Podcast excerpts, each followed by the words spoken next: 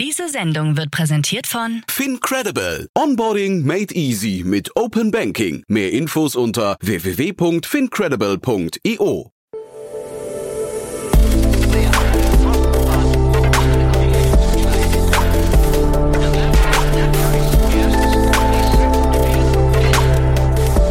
Startup Insider Daily Interview. Herzlich willkommen zu Startup Insider Daily. Mein Name ist Jan Thomas und heute geht's mal wieder um den Logistikbereich, ganz genau um den Last-Mile-Delivery-Bereich. Ich spreche nämlich mit Johannes Braith, der ist der C E O und Co-Gründer von Storebox. Das Unternehmen kennt ihr vielleicht schon. Ich habe nämlich ungefähr vor zwei Jahren mit Ferdinand Dietrich gesprochen. Der war im August zwanzig einundzwanzig hier zu Gast. Damals haben wir über zweiundfünfzig Millionen Euro gesprochen, die im Rahmen einer Finanzierungsrunde investiert wurden in das Unternehmen. Und äh, jetzt wurde in die gleiche Runde nochmal ein Schippchen draufgelegt. Insgesamt weitere fünfzehn Millionen wurden investiert. Und äh, zeitgleich hat das Unternehmen sich ein bisschen verändert. Kein Pivot, aber eine Erweiterung des Angebots. Ähm, mittlerweile ist man nämlich ein B zwei B zwei C Unternehmen oder zumindest teilweise auch im B zwei B Markt unterwegs. Die ganzen Hintergründe davon aber jetzt, wie gesagt, von Johannes Braith, dem C E O und Co-Gründer von Storebox. Werbung. Sei dabei beim H T G F Family Day am elften und zwölften Juni in der Station Berlin. Für zwei Tage voller Inspiration und Business. Tauche ein in ein einzigartiges Netzwerkerlebnis mit bis zu eintausendfünfhundert Teilnehmenden. Erkunde das innovative Seed- und Later-Stage-Portfolio des Hightech-Gründerfonds. Lass dich vom vielseitigen Programm inspirieren und knüpfe wertvolle Kontakte. Sichere dir jetzt dein Ticket. Mehr Informationen findest du unter w w w punkt family day h t g f punkt d e. Startup Insider Daily Interview. Cool, ja, ich freue mich sehr. Johannes Braith ist hier, C E O und Co-Gründer von Storebox. Hallo Johannes. Hi Jan, vielen Dank für die Einladung. Ja, toll, dass wir sprechen. Glückwunsch erstmal zu eurer Entwicklung. Von außen betrachtet sieht's ganz gut aus, ne? Ja, vielen Dank. Ähm, auch von Ihnen betrachtet kann ich bestätigen, schaut's ganz gut aus. Ja, ich habe ja mit deinem mit deinem äh, Kompagnon, dem Ferdinand Dietrich, habe ich ja schon mal gesprochen, vor zwei Jahren ungefähr. Ja. Ähm, damals schon eine große Runde, ich glaube zweiundfünfzig Millionen damals. Ähm, jetzt habt ihr noch ein Schippchen draufgelegt, ne? Völlig richtig, genau vor zwei Jahren äh, war es eben unsere Series B Round mit zweiundfünfzig Millionen, damals auch schon als äh, strukturierte Finanzierungsrunde aufgesetzt und jetzt äh, haben wir das Ganze erweitert um fünfzehn Komma fünf Millionen, einfach äh, auch aus dem Grund, weil wir das Marktpotenzial, das wir momentan sehen, hebeln wollen. Äh, der Markt ist auf unserer Seite, wir haben Rückenwind und äh, jeder Euro, den wir raisen, hilft uns. Ich höre aber raus, es ist die gleiche Runde noch, ne? Es ist eine Extension demnach? Genau, es ist eine Extension. Wir haben ähm, den Großteil unserer Geldgeber auch aus der Series B mitgenommen, das heißt, viele haben nachgelegt. Bewertung äh, hat sich sehr positiv entwickelt, seitdem auch über die letzten zwei Jahre, aber der Investorenkreis hat sich jetzt nicht äh, deutlich vergrößert. Ja, aber das Investoren-Nachlegen ist ja eigentlich auch schon eine Leistung, ne? Ähm, wenn du jetzt sagst, der hat sich nicht vergrößert, viele schaffen das gar nicht, dann ihre Bestandsinvestoren gerade mitzuziehen, weil das Umfeld halt eben ein bisschen anders ist. Wie war es bei euch? Äh, bei uns, äh, ehrlicherweise, ist, äh, ist es so, dass wir den Vorteil haben, dass wir wirklich sehr stark gewachsen sind. Also wir sind die letzten zwölf Monate, was unseren Monatsumsatz betrifft, um ungefähr hundertsechzig Prozent gewachsen, das heißt wirklich stark.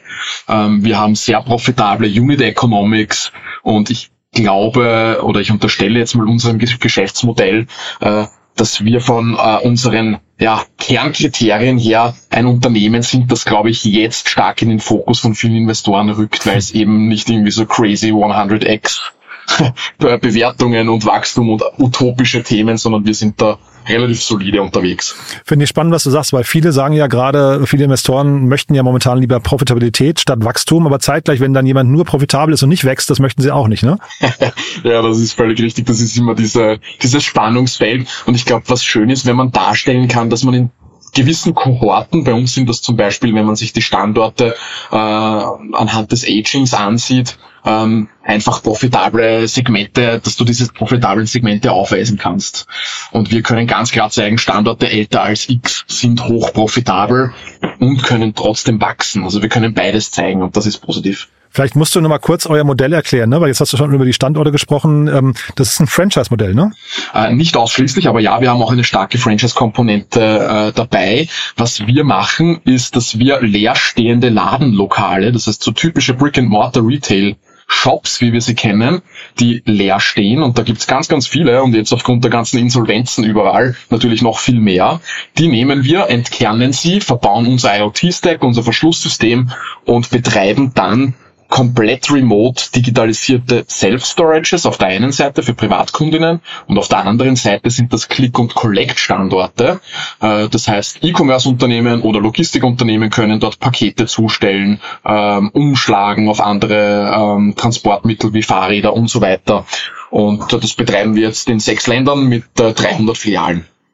Klingt ein bisschen anders als euer Ur- oder, oder eine Erwe- als eine Erweiterung von dem ursprünglichen Modell, ne? Weil das klingt jetzt so, als seid ihr so ein bisschen fast auch eine Konkurrenz zu so Packstationen und so. Genau, also äh, wir haben gestartet vor sechs Jahren mit dem reinen Fokus auf äh, Self-Storage. Einfach auch aus dem Grund, weil wir gesagt haben, es gibt in der Logistik drei verschiedene Kernfunktionen. Das ist Transport, Umschlag und Lagerei. Äh, mit einem Standort, den wir damals irgendwie auch selbst äh, ausgebaut haben und ausgemalt haben et cetera, haben wir gesagt, da wird es schwierig, die letzte Meile für IKEA zu lösen, aber irgendwie das Platzproblem äh, von der Dame, von der älteren Dame, die in einer kleinen Wohnung wohnt, irgendwie so, das können wir lösen. Und ähm, so haben wir uns dann mehr oder weniger zwar immer auf dieses Self-Storage-Thema fokussiert, aber immer sukzessive weitere Dienstleistungen äh, dazu gepackt, eben im Bereich Parkstationen. Äh, das ist ein, ein Riesenthema, aber eben auch darüber hinaus. Wenn man sich jetzt diese drei Bereiche, Transport, Umschlag, Lagerei, hast du, glaube ich, gesagt, äh, genau. anschaut, in welchem Bereich macht man das meiste, äh, den meisten Umsatz da? Welcher ist für euch strategisch am relevantesten? Mhm. Oder sind, ist überhaupt die gleiche Frage? Wahrscheinlich gar nicht, ne? Ist wahrscheinlich, ähm, Strate- Strategie und Umsatz müssen gar nicht identisch sein, ne? Völlig richtig, ja. Also ich würde das ja auch äh, getrennt äh, bewerten. Also aktuell ist es so, dass der Consumer-Bereich, also die Recurring-Umsätze von uns im Consumer-Bereich noch etwas größer sind, also ungefähr bei sechzig Prozent und vierzig Prozent ist unser äh, B zwei B-Bereich. Da subsumiere ich jetzt alles, was irgendwie ähm, mit Click und Collect zu tun hat.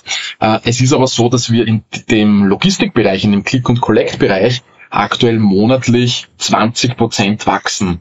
Und das ist deutlich stärker als im Consumer-Bereich. Das heißt, wir entwickeln uns peu à peu hin zu einer B zwei B zwei C-Company. Und das ist, glaube ich, ganz spannend, auch weil wir uns einfach als Plattform verstehen. Unsere Standorte sind eine Plattform und die Hardware vor Ort unterscheidet eben nicht, ob du irgendwie dein Mountainbike abholst, das du eingelagert hast, oder ob vielleicht die D H L da eine Sendung zustellt. Nur die Software unterscheidet sich. Dann trotzdem würdest du jetzt sagen, bei dem B zwei B zwei C ist es eher das zweite B, was wichtig ist, oder das C? Das B, natürlich ist es viel leichter, schnell und effizient zu skalieren, indem man auf bestehende Kundensegmente von großen Companies zurückgreift. Mhm. Unser größter Kunde zum Beispiel aktuell ist IKEA. Für IKEA betreiben wir in Österreich ausschließlich alle Click und Collect Standorte, expandieren jetzt gerade in Deutschland sehr stark, sind in der Bodenseeregion in Bayern und wachsen jetzt sozusagen in den Norden rauf, starten bald in den Niederlanden auch mit IKEA und da versuchen wir wirklich die Top-Tier, die Number-One-Player in den äh, jeweiligen Industrien anzusprechen und mitzunehmen. Jetzt für IKEA ist das natürlich dann trotzdem, also ja super erstmal für euch, wenn die euch vertrauen, aber zeitgleich, IKEA ist eine starke Brand, ne? Wollen die hinterher jemanden, ähm, sagen wir quasi in ihren Nutzerzufriedenheitskosmos reinlassen, ähm, der nicht unter der eigenen Brand läuft? Das ist eine spannende Frage, die du da stellst. Ähm, IKEA ist hier völlig zu Recht auch extrem picky. Das heißt, IKEA hat hier massiv getestet mit uns äh, und wir mussten wirklich beweisen, dass wir, und es ist eben unter unserer Brand, auch wenn du auf die IKEA-Webseite gehst und Click und Collect anwählst, kommt unser Logo, also wir sind da wirklich in den Systemen integriert, ähm, dann äh, musst du beweisen, dass du die Qualität liefern kannst. Und IKEA hat dann mit uns gemeinsam bei den ersten äh, Testkohorten unserer Kunden äh, N P S-Scores äh, erhoben und äh, haben, wir haben gesehen, dass unsere Kunden extrem zufrieden waren und das hat IKEA dann natürlich auch bestärkt, hier weiter mit uns zu wachsen. Aber das ist ja wiederum spannend, wenn wir jetzt nochmal zu dem B zwei B zwei C zurückkommen. Ähm, das heißt, ihr fokussiert euch trotzdem auf den Aufbau einer eigenen Marke und das könnte ja wiederum bedeuten, dass ihr hinterher neben IKEA dann vielleicht auch, äh, sagen wir jetzt Home vierundzwanzig, nur mal als einen Konkurrenten äh, von IKEA genannt, auch bedient, ne? Ähm, oder wie, wie könnte so ein Weg aussehen? Völlig richtig, genau. Also IKEA nenne ich natürlich immer sehr gerne, weil es ein großer Kunde ist und ich die Brand einfach auch privat äh, super cool finde. Ist für euch auch super, ähm, ganz ehrlich, ne? Schafft nicht jedes Startup. Genau, ja. mhm. genau, ist echt, echt sehr cool. Ähm, wir haben aber natürlich ganz viele andere spannende Companies aus dem E-Commerce-Bereich, aber auch aus dem Logistikbereich. Und im Logistikbereich ist es vielleicht auch äh, ersichtlich dann, wie das aussehen kann. Also hier arbeiten wir vor allem mit den Cap-Unternehmen Unternehmen zusammen, das heißt Kurier, Express und Paketunternehmen. Und da haben wir Kunden wie D H L Express, U P S, D P D, G L S und so weiter, also so gut wie alle. Und das ist das Schöne. Das ist dieser Plattformgedanke. Wir haben offene Schnittstellen. All diese Player können sich sehr niederschwellig bei uns integrieren. Und so schaffen wir es, diese Plattform zu sein. Und wir wollen die Brand natürlich schaffen, um diese ähm, to be Firmen anzusprechen. Ähm, Im User-Interface nach vorne hin sind wir aber total offen, das Ganze auch white-labeled anzubieten. Wie wird so ein, so ein User übergeben? Jetzt äh, stelle ich mir mal vor, ich bekomme jetzt von, sag mal, IKEA oder von irgendeinem eurer Kunden bekomme ich jetzt äh, eine E-Mail oder eine S M S, dass mein Paket gerade zugestellt wird. Dann haben sie mich nicht angetroffen. Jetzt wird das ja irgendwie an euch übergeben. Wie funktioniert diese Übergabe? Also da ist es so, dass wir in die Systeme von den jeweiligen Firmen integriert sind. Ah ja, jetzt muss man sich vorstellen, wenn zum Beispiel der Delivery Driver vor deiner Haustüre steht, und ich bin selbst vor Jahren eine Woche lang mal mit so einem Delivery-Fahrer mitgefahren, um einfach zu sehen, was der für Pains hat. Und ich kann sagen, die arbeiten echt hart, das ist echt ein Knochenjob. Mhm. Und wenn der vor deiner Haustüre steht, weil du nicht zu Hause bist, dann schaut er in sein Handheld-Gerät rein, also in dieses kleine Gerät, das er mitführt, und sieht dann, wo ist die nächste Storebox, wie viele Boxen sind dort frei, und kann die dann schon vorreservieren. Und am Ende seiner Tour, also am Ende des Arbeitstags, nimmt er dann alle Pakete, die er nicht zustellen konnte, und fährt zur Storebox, stellt sie dort zu, und über das System von dem jeweiligen Kurierdienstleister bekommst du dann eine Notification mit einem Q R-Code oder Barcode und kannst mit dem dann in den Standort hineingehen und die Ware abholen. Hab mich gerade gefragt, das heißt, ihr disruptiert eigentlich den Nachbarn, ne? Wo ich mein Paket dann ablege. Ja? Oder wen disruptiert ihr? Äh, genau, also es ist einerseits eben äh, im Paket- und Logistikbereich ist es ja so, dass diese Unternehmen, äh, die ich gerade genannt habe, ganz stark mit Partnerbetrieben zusammenarbeitet oder arbeiten, ähm, die in der Regel auch äh, limitierte Öffnungszeiten haben. Von denen ist das gar nicht das Hauptgeschäft. Ja. Das heißt, dieses Thema greifen wir ganz stark auf. Und das zweite große Thema, was wir ähm, aufgreifen, ist alles größer als Paket. Paket ist in der Logistik bis einunddreißig Komma fünf Kilogramm in der Regel. Mhm. Äh, das Durchschnittsgewicht, was würdest du sagen? Wie, was ist das äh, durchschnittliche Gewicht einer bestellten Sendung äh, von äh, IKEA, das bei uns zugestellt wird? Von IKEA, ne, da kenne ich mich jetzt genau. Nicht so aus. Ich hätte jetzt gesagt, Pakete generell sind deutlich leichter, aber P- P- IKEA ist ja vermutlich eher mal so um die hundert Kilo, würde ich mal denken. Ja, völlig richtig, hast du super getroffen. Also es ja? ist wirklich hundert, hundertzehn Kilogramm, Ach, guck mal. Äh, die da zugestellt werden. Und das muss man sich mal bildlich vorstellen. Das heißt, unsere Kunden bestellen sich da teilweise, also wir hatten auch schon ganze Einbauküchen, mhm. die da zugestellt werden in unsere Standorte.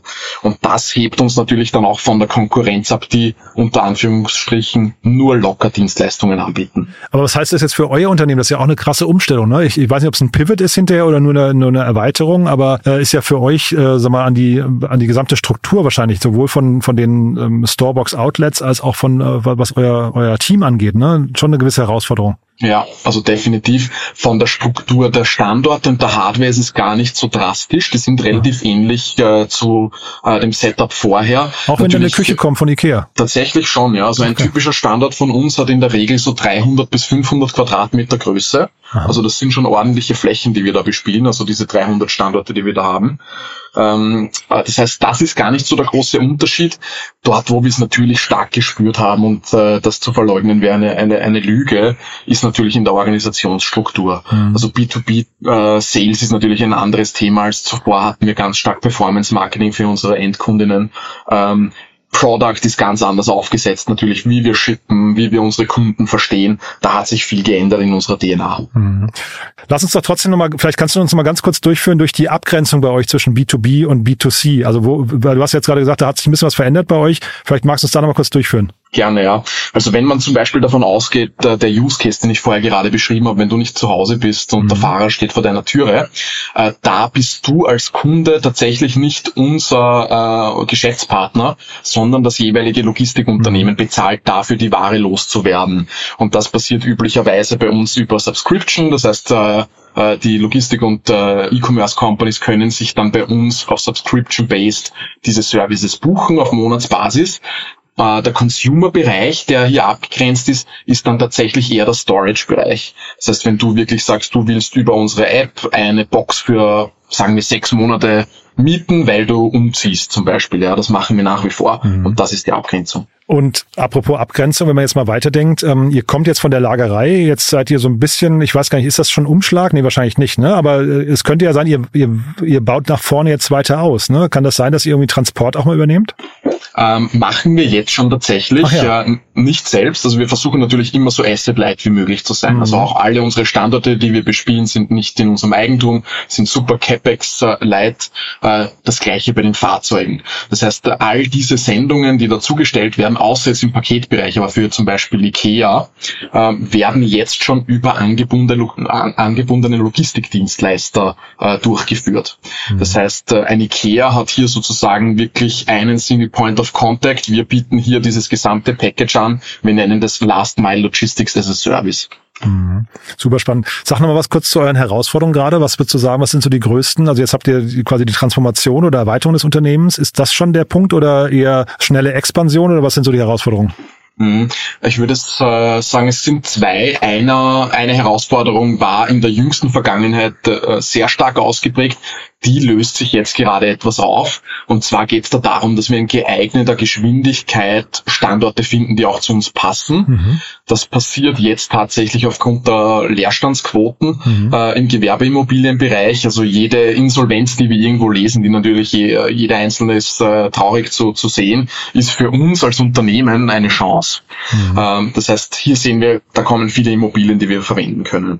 Und das Zweite, und das ist, glaube ich, ein ongoing Prozess, ist ähm, tatsächlich unsere Organisationsstruktur, das Wachstum. Wir sind jetzt ungefähr hundert Mitarbeiterinnen, heiern relativ stark äh, die nächsten Monate weiter und natürlich auch unser Rollenverständnis von uns Gründern, von uns äh, äh, Personen im C-Level ist natürlich etwas ganz anderes, ein Unternehmen mit hundertfünfzig, zweihundert Menschen zu führen, als mit äh, vierzig Personen, die wir noch waren vor zwei Jahren. Hm. Ja, ich hätte jetzt eher gedacht, dass so ein IKEA zum Beispiel an euch auch bestimmte Erwartungen hat an, an, an eure Expansion, dass sie einfach sagen, naja, wir brauchen eigentlich schon, um langfristig mit euch richtig zu arbeiten und das nicht selbst zu machen, brauchen wir eigentlich ein, ein sehr dichtes Filialnetz, ne? Also das passiert natürlich auch, ja. Also es, das Anforderungsprofil ist sehr, sehr hoch, auch wenn es um Länderexpansion geht, ja. Mhm. Ähm, Aber da sind wir super transparent, wir sind da super ehrlich mit allen unseren Kunden und äh, sa- sagen, so schaut der Markt aus, wir würden am liebsten auch äh, ja, hundert Standorte öffnen und nicht zehn im Monat, aber das ist eben nicht realistisch. Und äh, zum Tag heute eben mit äh, dreihundert Filialen sind wir schon, jetzt, wir sind ein österreichisches Unternehmen, muss man auch dazu sagen, ähm, einer der größten Filialplayer aus Österreich raus. Bis zum Jahresende werden wir vierhundert Filialen haben. Das heißt, äh, der Pace ist sehr hoch. Ja, stark. Mit wem vergleicht ihr euch da? Wo guckt ihr hin? Es gibt, glaube ich, in den U S A gibt es, glaube ich, Unternehmen, die so ein bisschen ähnlich sind, ne? Genau, in den U S A gibt es zum Beispiel äh, die Company Manhattan Mini Storage, die machen ähnliche Themen. Äh, dann gibt's Roots, ähm, dann äh, gibt's äh, Clutter zum Beispiel. Es gibt da einige Companies, die allerdings mehr in Richtung Storage on Demand äh, gehen. Also das heißt, diese, ich schicke dir eine Box, du füllst sie mit Sachen an, die du nicht brauchst und dann holen wir sie dir wieder ab. Mhm. Das heißt, das ist ein, ein Thema, das stark bespielt wird. Ähm, mit wem wir uns vergleichen, ist aktuell im Self-Storage mit den traditionellen Companies, das heißt der SureGard, MyPlace, Public Storage und so weiter. Ähm, und äh, im Logistiksegment, in dem wir uns befinden, disruptieren wir tatsächlich den traditionellen Speditionsmarkt. Das heißt äh, Firmen wie Schenker, Ähm, und so weiter, die in dem Segment sehr, sehr stark unterwegs sind. Das könnte dann vielleicht auch mal ein schöner Exit-Kanal werden, ne? Möglicherweise. Schön. Du, sag nochmal was kurz zu dem Umfeld jetzt eurer Runde. Du hast ja jetzt gesagt, es ist eine Extension. Ähm, vielleicht magst du das nochmal erklären, weil äh, das klingt ja jetzt eigentlich so von dem Rückenwind, den ihr habt. Es, es hätte ja auch eine, eine nächste Runde werden können. Äh, warum wart ihr noch nicht so weit? Ähm, wir haben mit sehr, sehr vielen Investoren gesprochen, mhm. auch die letzten Monate. Wir hatten etliche Termsheets, äh, etliche ist jetzt vielleicht ein bisschen übertrieben, aber schon einige, einige Termsheets relativ schnell auch am Tisch. Mhm. Ähm, bei uns ist es generell so, dass ich immer schon versucht habe, tatsächlich jetzt nicht einfach die höchste Bewertung irgendwie zu nehmen und mir selbst auf die Schulter zu klopfen, äh, sondern wirklich vernünftig zu wachsen. Und ähm, was wir jetzt sehen, ist natürlich, dass äh, vor allem Companies, die zu wirklich hohen Valuations geraced haben, das vielleicht mit einer Seitwärtsbewegung noch irgendwie hinbekommen, keine Downround zu machen, mhm. allerdings mit Terms wie bösen Liquidation Preferences zum Beispiel. Mhm. Ähm, und das kommt jetzt gerade ganz stark, das sehen wir wirklich äh, sehr, sehr häufig. haben wir auch äh, gesehen. Und wir haben dann gesagt, wir brauchen tatsächlich jetzt nicht nochmal irgendwie fünfzig Millionen Euro für die nächsten Monate. Ähm, uns reichen in Wirklichkeit mal zehn, fünfzehn Millionen, äh, um, wenn wir es wollen, profitabel zu sein. Also wir können auch in wenigen Monaten profitabel sein als Unternehmen, aber wir wollen auch weiter wachsen. Und so haben wir gesagt, okay, unsere Bestandsinvestoren ähm, sind dabei. Äh, das ist auch etwas, was wir natürlich oft beobachten jetzt, dass irgendwie das eigene Portfolio irgendwie so double down on the winners mhm. äh, ist natürlich ein schönes Zeichen auch, das aufzeigen zu können. Und wir haben aber auch äh, zwei neue Geldgeber. Also wir haben mit Kineo Capital einen äh, Fund, der aus Luxemburg heraus arbeitet, und wir haben äh, auch äh, die Raiffeisenbank International, die uns mit einer strukturierten Finanzierung äh, unterstützt. Mhm. Ja, also wahrscheinlich stimmt ja die Rechnung nicht, ne? Aber ähm, wenn man jetzt mal schaut, ihr habt vor rund zwei Jahren fünfzig Millionen, zweiundfünfzig Millionen äh, reingeholt, mhm. jetzt nochmal fünfzehn. Mhm. Nach der Rechnung, ne, Kostenstruktur hat sich geändert, also wäre das wahrscheinlich irgendwie ein halbes Jahr, dreiviertel Jahr, dass man damit irgendwie arbeiten kann. Ist das auch ausreichend für euch, um quasi in den, in den Break-Even zu kommen, oder muss dann die nächste Runde passieren? Genau, also es wäre ausreichend, profitabel damit zu werden, äh, wobei wir unser gesamtes Kapital noch nicht äh, deployed haben. Das heißt, mhm. es ist von der letzten Runde auch noch äh, genügend äh, Treibstoff vorhanden, um, um weiterzufahren. Genau, also wir, wir können relativ schnell umschalten. Bei uns ist immer so dieses Balancing zwischen, ja, wir wollen profitabel sein, aber wir wollen dieses Wachstum mitnehmen. Und äh, das ist etwas, was wir eigentlich auf Monatsscheibe entscheiden können, wie wir uns entwickeln wollen. Und das Schöne bei so einer, ne, diese Schönheit von so einem Franchise-Modell kann ja auch sein, es gibt so eine Upfront-Fee, die Leute zahlen müssen, um bei euch mitzumachen. Das ist ja auch für den Cashflow super. Ist das bei euch mhm. auch so? Genau, völlig richtig. Im Franchise-System ist es so, dass unsere Franchise-Partner upfront äh, dreißigtausend Euro pro Standort mhm. bezahlen als Lizenzgebühr. Äh, danach covern sie die Ausbaukosten, äh, die Mietkosten, und wir als Franchise-Zentrale helfen dabei, äh, Marketing zu machen, den Ausbau zu machen, Standortsuche zu machen et cetera und äh, werden dafür mit zehn Prozent der Umsätze entlohnt. Mhm. Das heißt, ja, Cashflow-seitig ist das natürlich vorne super spannend. Mhm. Hinten raus sind natürlich eigene Standorte spannender. Mhm. Demnach auch dieser Mix, den ich gesagt habe, zwischen fünfzig fünfzig Eigen- und äh, Franchise-Standorten. Mhm. Klingt super, muss ich sagen. Also ich bin wirklich gespannt, wie es bei euch weitergeht. Was würdest du jetzt sagen, wenn wir im Jahr nochmal sprechen? Was ist dann so Stand der Dinge bei euch? Also in einem Jahr werden wir vermutlich doppelt so viele Standorte haben. Also ich mhm. äh, sage dann fünfhundert bis sechshundert Filialen Größenordnung ist das, was wir anpeilen. Wir werden ganz stark äh, auf Benelux äh, abzielen. Wir sind jetzt schon in Belgien, Niederlande, Luxemburg vertreten, wollen da stärker expandieren. Ähm, das wird definitiv der Fall sein, und wir werden äh, zu dem Zeitpunkt dann auch neben IKEA mit vielen weiteren E-Commerce-Playern zusammenarbeiten und unsere Marktführerschaft in diesem Last-Mile-Logistikbereich definitiv ausgebaut haben. Braucht ihr dafür noch andere Features? Also würdet ihr nochmal, müsste da nochmal eine Feature-Erweiterung kommen bei euch? Grundsätzlich nicht. Also produktseitig sind wir schon relativ weit, äh, wobei wir schon ein, zwei Ideen haben. Äh, was bei uns aktuell eher das Thema ist, dass wir jetzt versuchen, wieder Themen wegzuschneiden. Also ähm, wir haben neben den genannten Dienstleistungen noch weitere in unserem Portfolio, die wir möglicherweise jetzt irgendwie dieses überschüssige Fett sozusagen raus, rausschneiden, bis wir beim Muskel angekommen sind. Ähm, und ich glaube, dann müssen wir eher spitzer werden, als uns noch weiter verbreitern. Super. Johannes, mit meinen Fragen sind wir durch. Haben wir was Wichtiges vergessen? Ich denke nicht. Ähm, die wichtigsten Sachen sind äh, besprochen, glaube ich. Wer darf sich melden bei euch? Ich nehme an, Franchise-Nehmer? Franchise-Nehmer auf jeden ja. Fall. Ähm, Menschen, die generell äh, dabei mitwirken wollen, die letzte Meile äh, zu verändern, hier auch äh, mitzuhelfen, weniger C O zwei Emissionen äh, zu erzeugen dadurch. Also durch unsere Konsolidierung äh, schaffen wir es, äh, vierzig Prozent der C O zwei Emissionen ähm, zu reduzieren. Das heißt, Personen, die bei uns mitarbeiten wollen, äh, neue Kolleginnen, Franchise-Partner, äh, Menschen, die Immobilien haben, die sie gerne verwerten wollen, äh, und jeder, der der interessiert ist auf jeden Fall. Erklär nochmal ganz kurz diese vierzig Prozent, das finde ich ja spannend. Die, die Zahl mhm. war mir nicht bekannt. Ähm, vierzig Prozent, wovon spart ihr ein? Von den Emissionen, die auf der letzten Meile, das heißt von dem zentralen Warehouse zu den Endkunden hin, in der Zustellung normalerweise emittiert werden, in den üblichen äh, Logistikprozessen, können wir einsparen durch Click und Collect unter gewissen Voraussetzungen. Ähm, einfach deswegen, weil wir es schaffen, die Warenströme zu konsolidieren. Das heißt, wir haben eine höhere höhere Dichte sozusagen auf den Kanten zwischen Warehouse äh, und der Nähe zu den Kunden. Und weil wir so dezentral und urban sind, sehen wir, dass die Menschen, äh, die Waren in unseren Legern abholen, die kommen mit den öffentlichen Verkehrsmitteln, mit dem Fahrrad oder zu Fuß. Mhm. Und somit sind wir da einfach super, super effizient.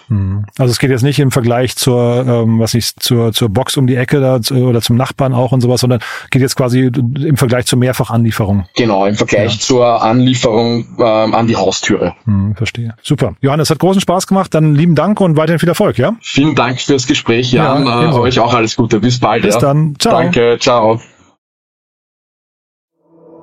Startup Insider Daily. Der tägliche Nachrichtenpodcast der deutschen Startup-Szene. Ja, das war also Johannes Braith, der C E O und Co-Gründer von Storebox, und das war wirklich ein spannendes Gespräch, ne? Also man sieht auf jeden Fall, die Traction stimmt, ein spannendes Unternehmen, finde ich, eine spannende Marktposition, ähm, total plausibel, finde ich, das ist total nachvollziehbar, finde ich, dass der Platz auf jeden Fall hohe Skaleneffekte bietet, wenn man da ein gutes Franchise-Modell oder auch eine gute Mischung aus Franchise und eigenen Stores anbieten kann. Ich fand es auf jeden Fall ein cooles Gespräch, fand auch die Antworten von Johannes sehr ehrlich, sehr nachvollziehbar. Wenn es euch gefallen hat, gerne weiterempfehlen, vielleicht kennt ihr jemanden, der hier mal reinhören sollte, dann dafür schon mal vielen, vielen Dank und ja, ansonsten Ansonsten euch einen tollen Tag. Vielleicht hören wir uns ja nachher nochmal wieder und falls nicht nachher, ja, dann hoffentlich spätestens morgen. Bis dahin, alles Gute. Ciao, ciao.